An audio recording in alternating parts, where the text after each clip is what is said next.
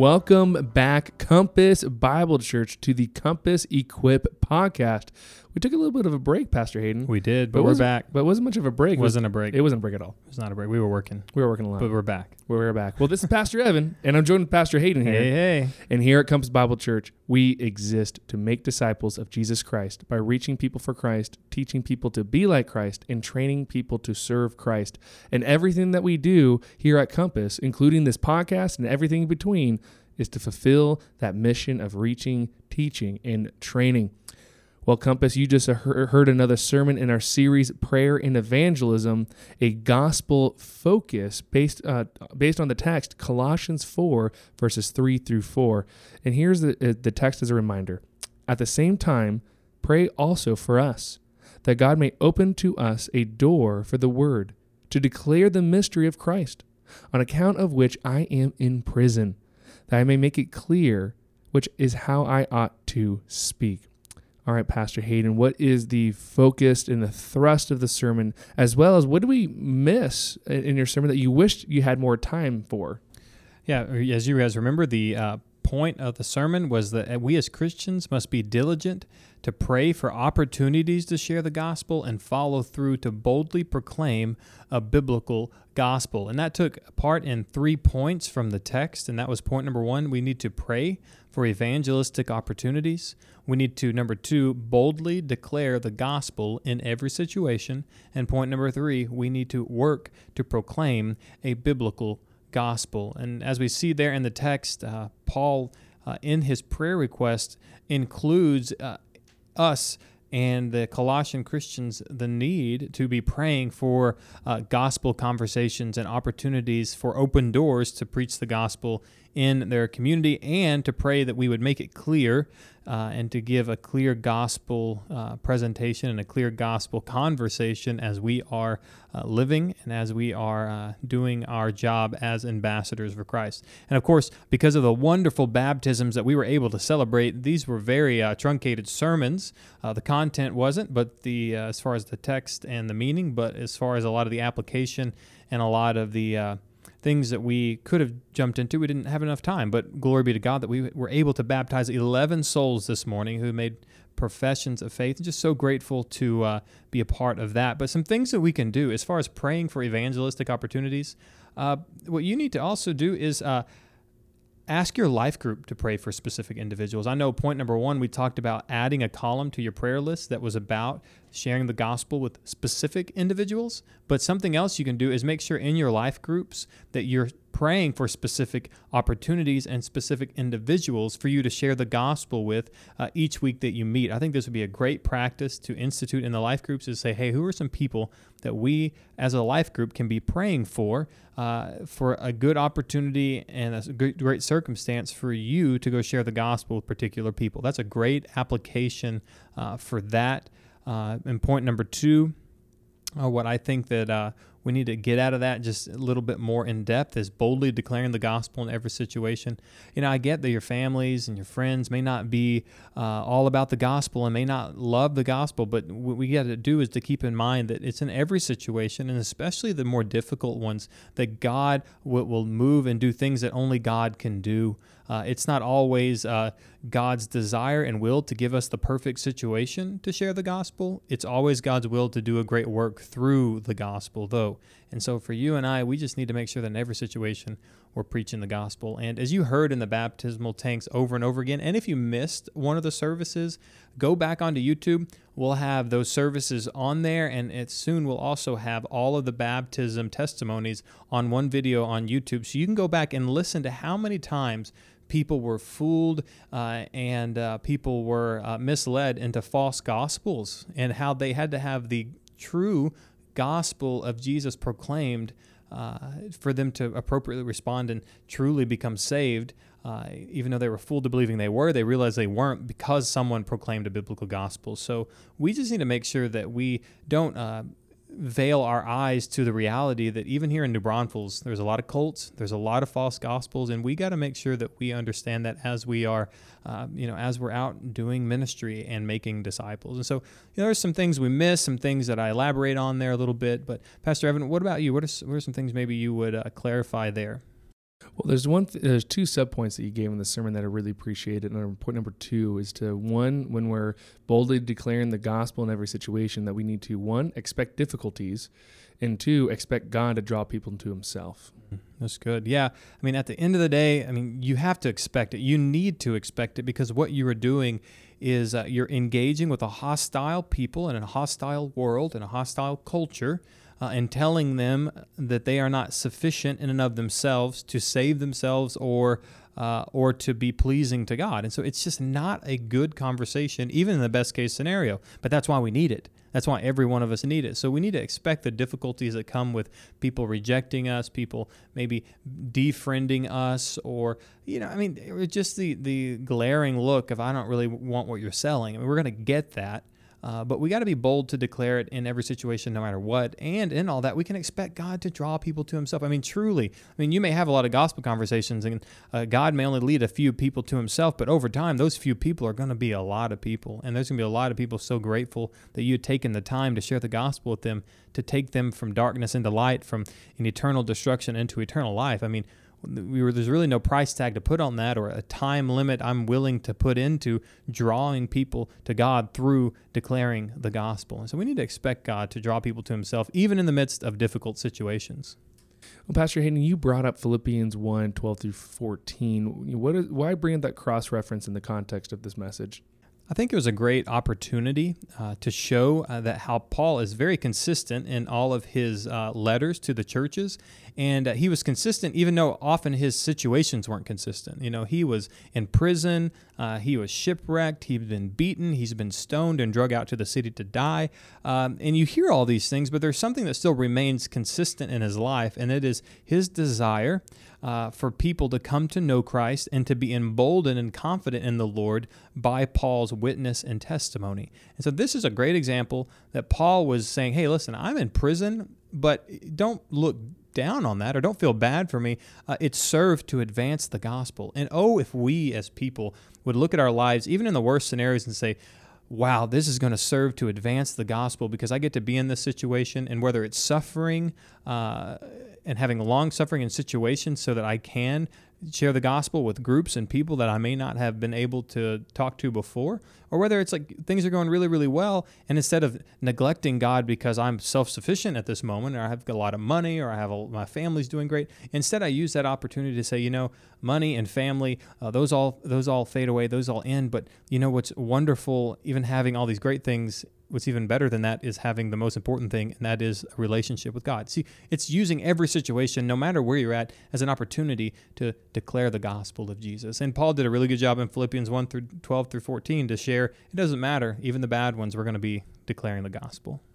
All right, Pastor Hayden, we have our life group uh, questions that we're going to be doing this week. But what is you know that we're always in danger to get distracted or to think of some other things that pop up in our minds as we're writing these things and making sure that we're trying to apply this to ourselves. But what's a direction or even a question that we should focus on this week as we're writing these going through the application questions ourselves preparing to share them at life group?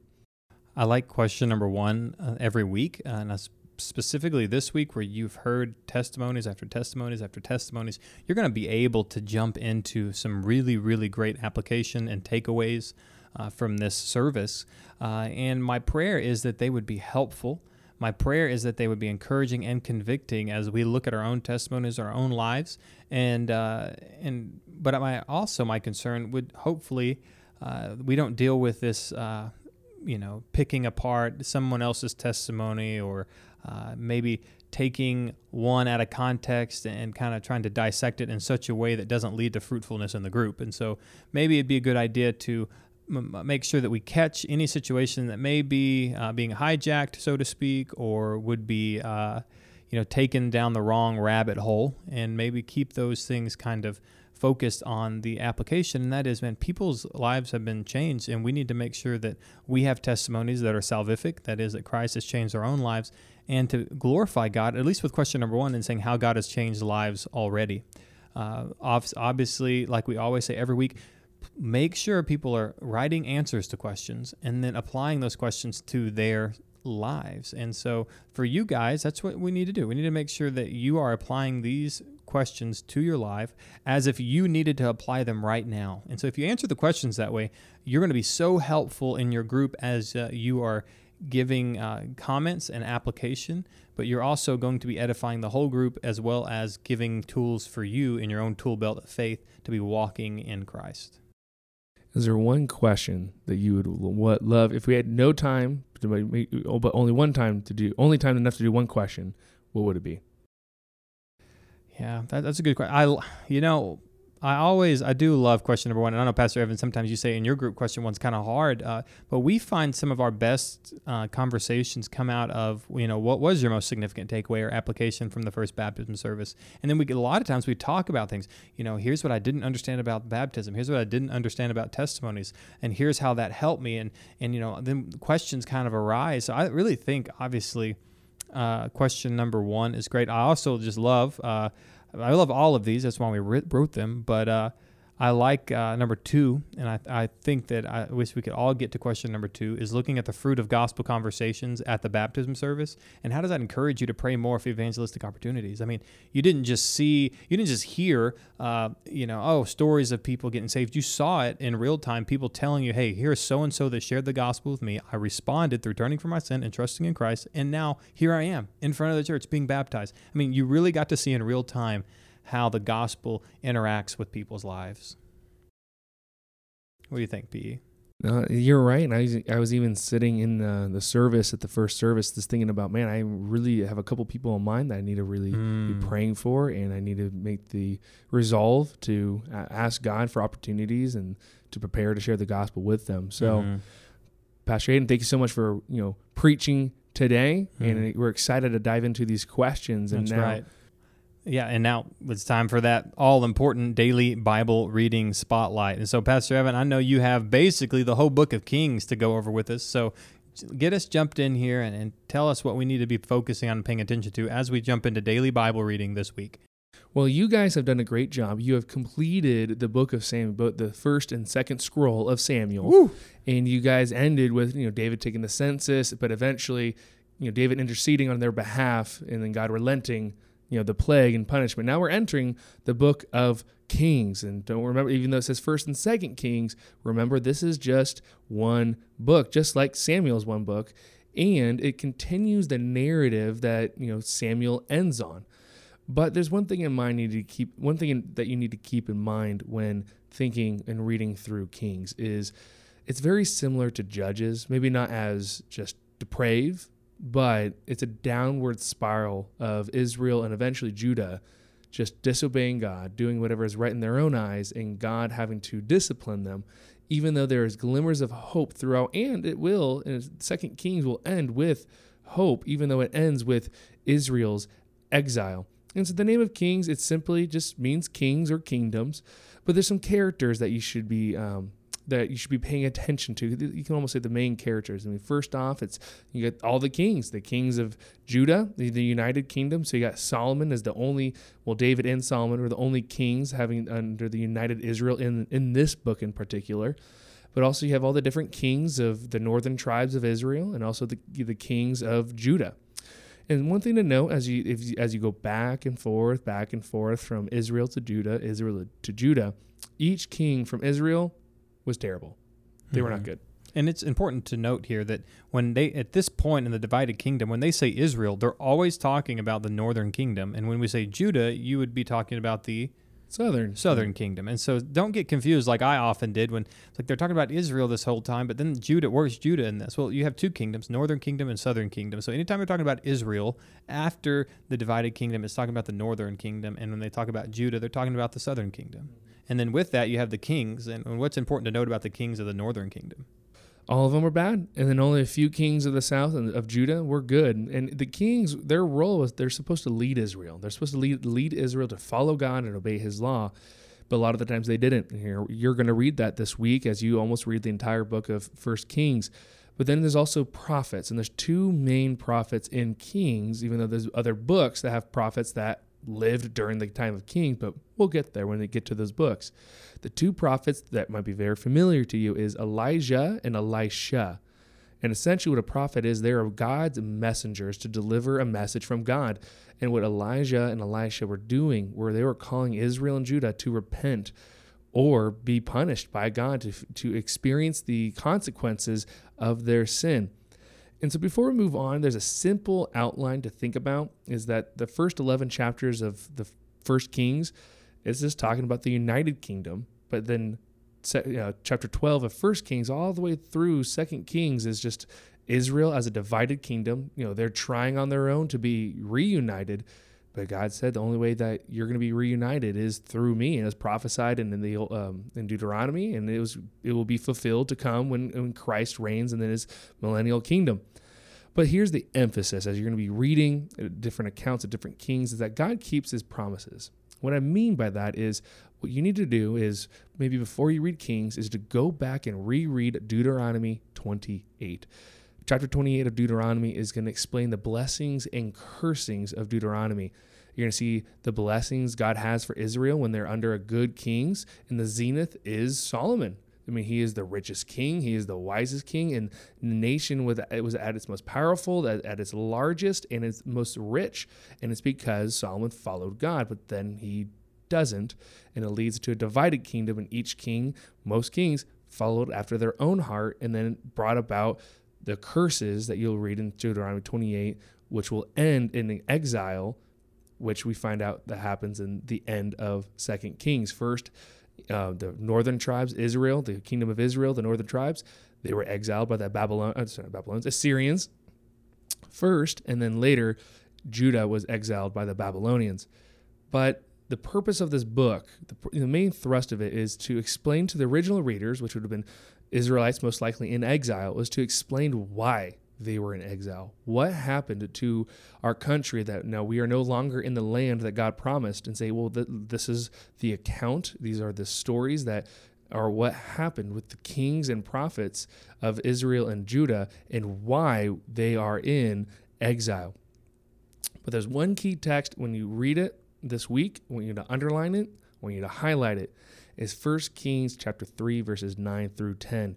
This is where Solomon asks for wisdom. This is the famous passage that people, you know, know for the most part is that oh, Solomon asked for wisdom from God. But let me read these verses to you and I want to explain something real quick because this would be quite helpful as you read the book of First Kings.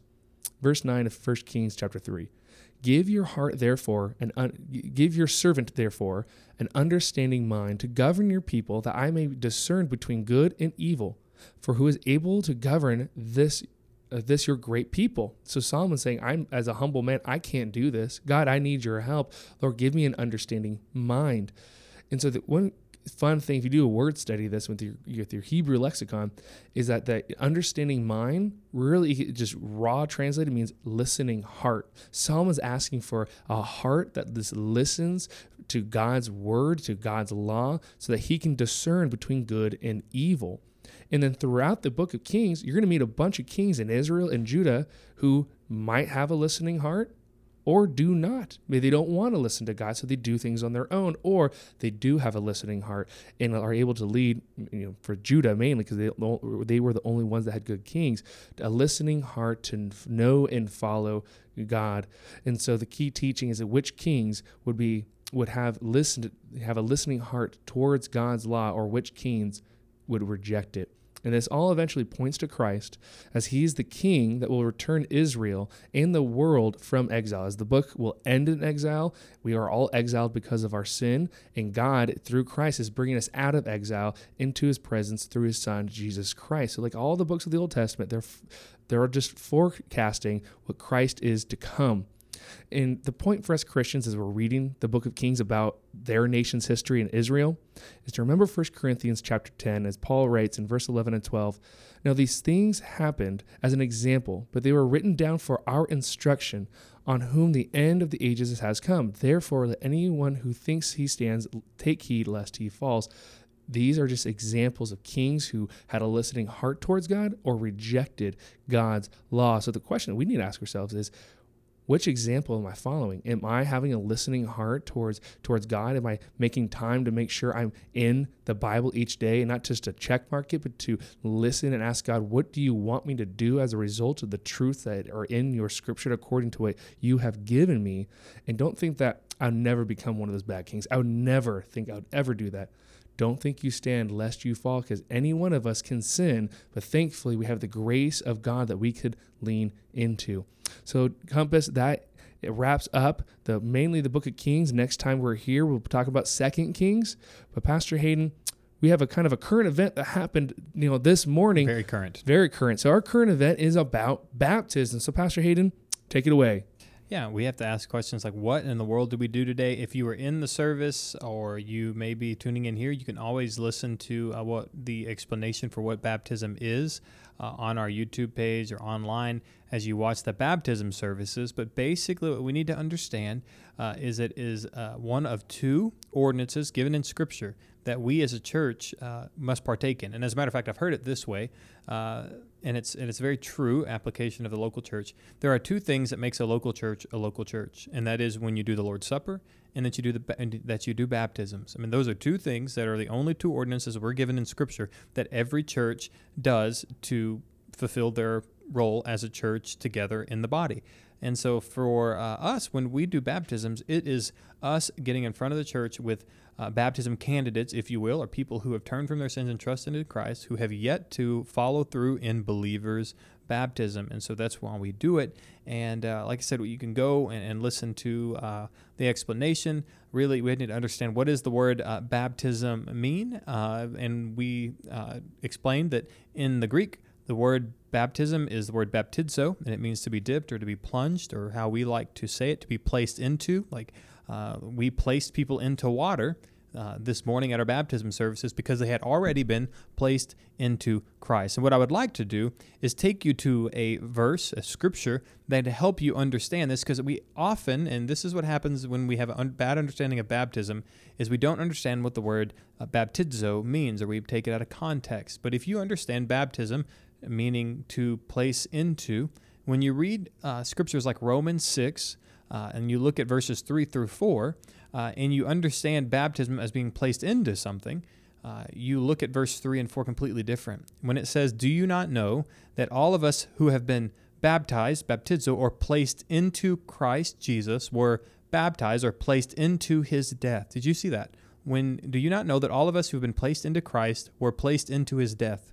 We were buried, therefore, with him by being baptized, by being placed into his death, in order that, just as Christ was raised from the dead by the glory of the Father, we too might walk in newness of life. Didn't that verse probably make a lot more sense to you?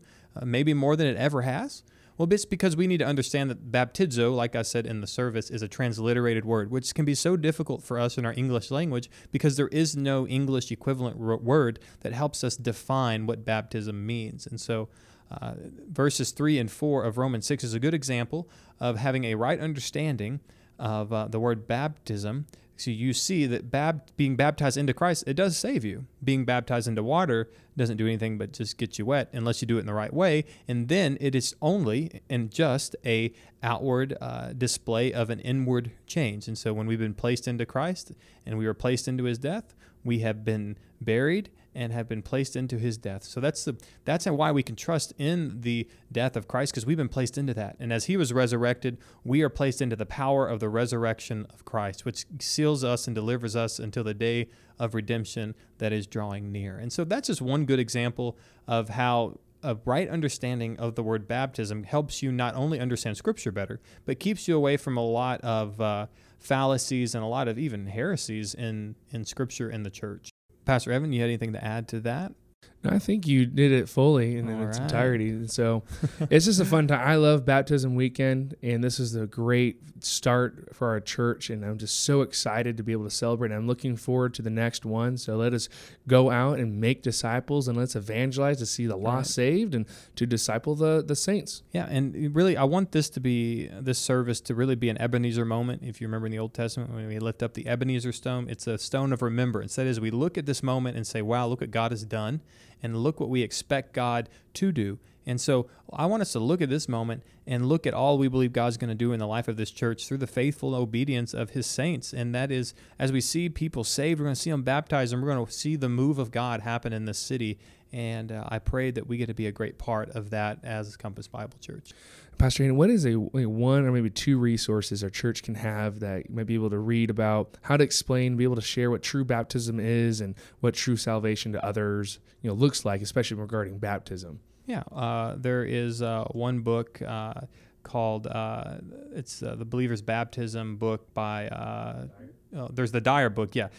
Larry Dyer as Baptism, the Believer's First Obedience, which is a good one. We actually give this to everyone in our church who is about to be baptized, and it is a small book. I mean, very small. It's like 96 pages, very tiny, but one of the best books at articulating the different kinds of baptisms you see in the in the New Testament uh, and uh, what they mean and how we understand the word baptism and like the baptism of John, uh, the Baptist for repentance, the baptism of Jesus Christ, which none of us take part in the baptism of Christ. That was a baptism for him, right? Then you have the baptism of suffering, that Christ was placed into the suffering and the wrath of God for our behalf. Uh, and then you have obviously believers' baptism, uh, that is water baptism, and then you also have being baptized into Christ for salvation. So you have that, uh, but there's also another book on baptism. I found it. What so is it? There's Believer's Baptism, a sign of the new covenant in Christ That's by it. Thomas Schreiner yep. and Shawn D. Wright. Now that book is, is a little bit more dense. It's uh, very dense, and it's a bigger. Uh, but if you're one of those people uh, that likes to dig in a little bit more, that's also a really great book for you uh, if you want to learn more about baptism in Scripture and how we uh, use that in the local church and how we understand that to be true as uh, Orthodox evangelical Christian. And one final one, having grown up Lutheran, I had I was sprinkled on as a baby. Um, I was baptized uh, as a believer in, in 2011. One that was very helpful. It is another thorough book. It's it called A Biblical Critique of Infant Baptism by Matt Waymeyer. And that's going to be a very helpful book of like why don't we, like our other brethren, baptize babies, rather, we dedicate babies. So that's another helpful resource to have in your bookshelf to kind of understand what the Bible describes baptism to be. All right. Well, there's your uh, overview of baptism, of believers' baptism, or credo baptism, if you will. Uh, but we have some really good announcements that we have coming up. Pastor Evan, what's uh, what are the first couple? Well, the first one is that we have an Exploring Compass coming up but it's not like the normal exploring compasses because this is a intensive. So on June 12th, we have the June intensive exploring compass. Where where you, Pastor Hayden? If you didn't know this, you're gonna be teaching this again. There you go. But you'll be at the church Sunday afternoon from 1 to 4 on June 12th. So if you have not gone through Exploring Compass, would like to take a two week class, just one shot of the Sunday afternoon, this is your opportunity. And we'll have lunch there for you. So we, will feed you and we'll teach you and we'll uh, send you off to make more disciples. Uh, we also have a, a big uh, a weekend coming up on May 15th. May 15th, we have two big events. Number one, uh, Dr. Mike Fabarez is coming. He's going to be in the pulpit at 9 a.m. and 11 a.m. And we're so uh, just grateful for his ministry and we're so grateful uh, for him to be filling the pulpit. And we want you uh, to invite people to join you. We expect a, a, quite a number of people there, so make sure that you guys show up early and, and find your seat and we look forward to inviting uh, Pastor Mike out to preach on May 15th. And then that, that evening, we have our partners graduation dinner. So, anybody who's ever graduated the partners program since its inception all the way until today, if you've graduated, no matter what state you were in when you graduated or what church you were in, state as in location, not state like as a, a state of mind.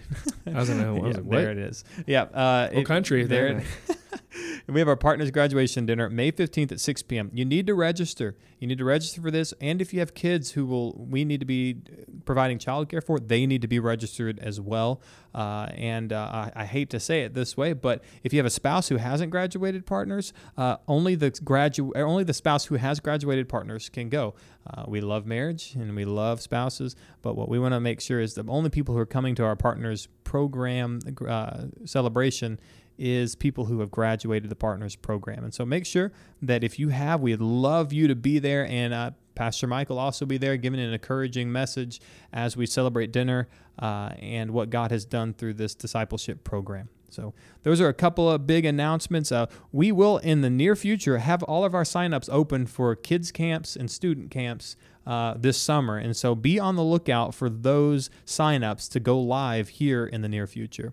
Other than that, guys, we are so grateful that you have joined us on this week's Compass Equip podcast, and we look forward to seeing you again soon.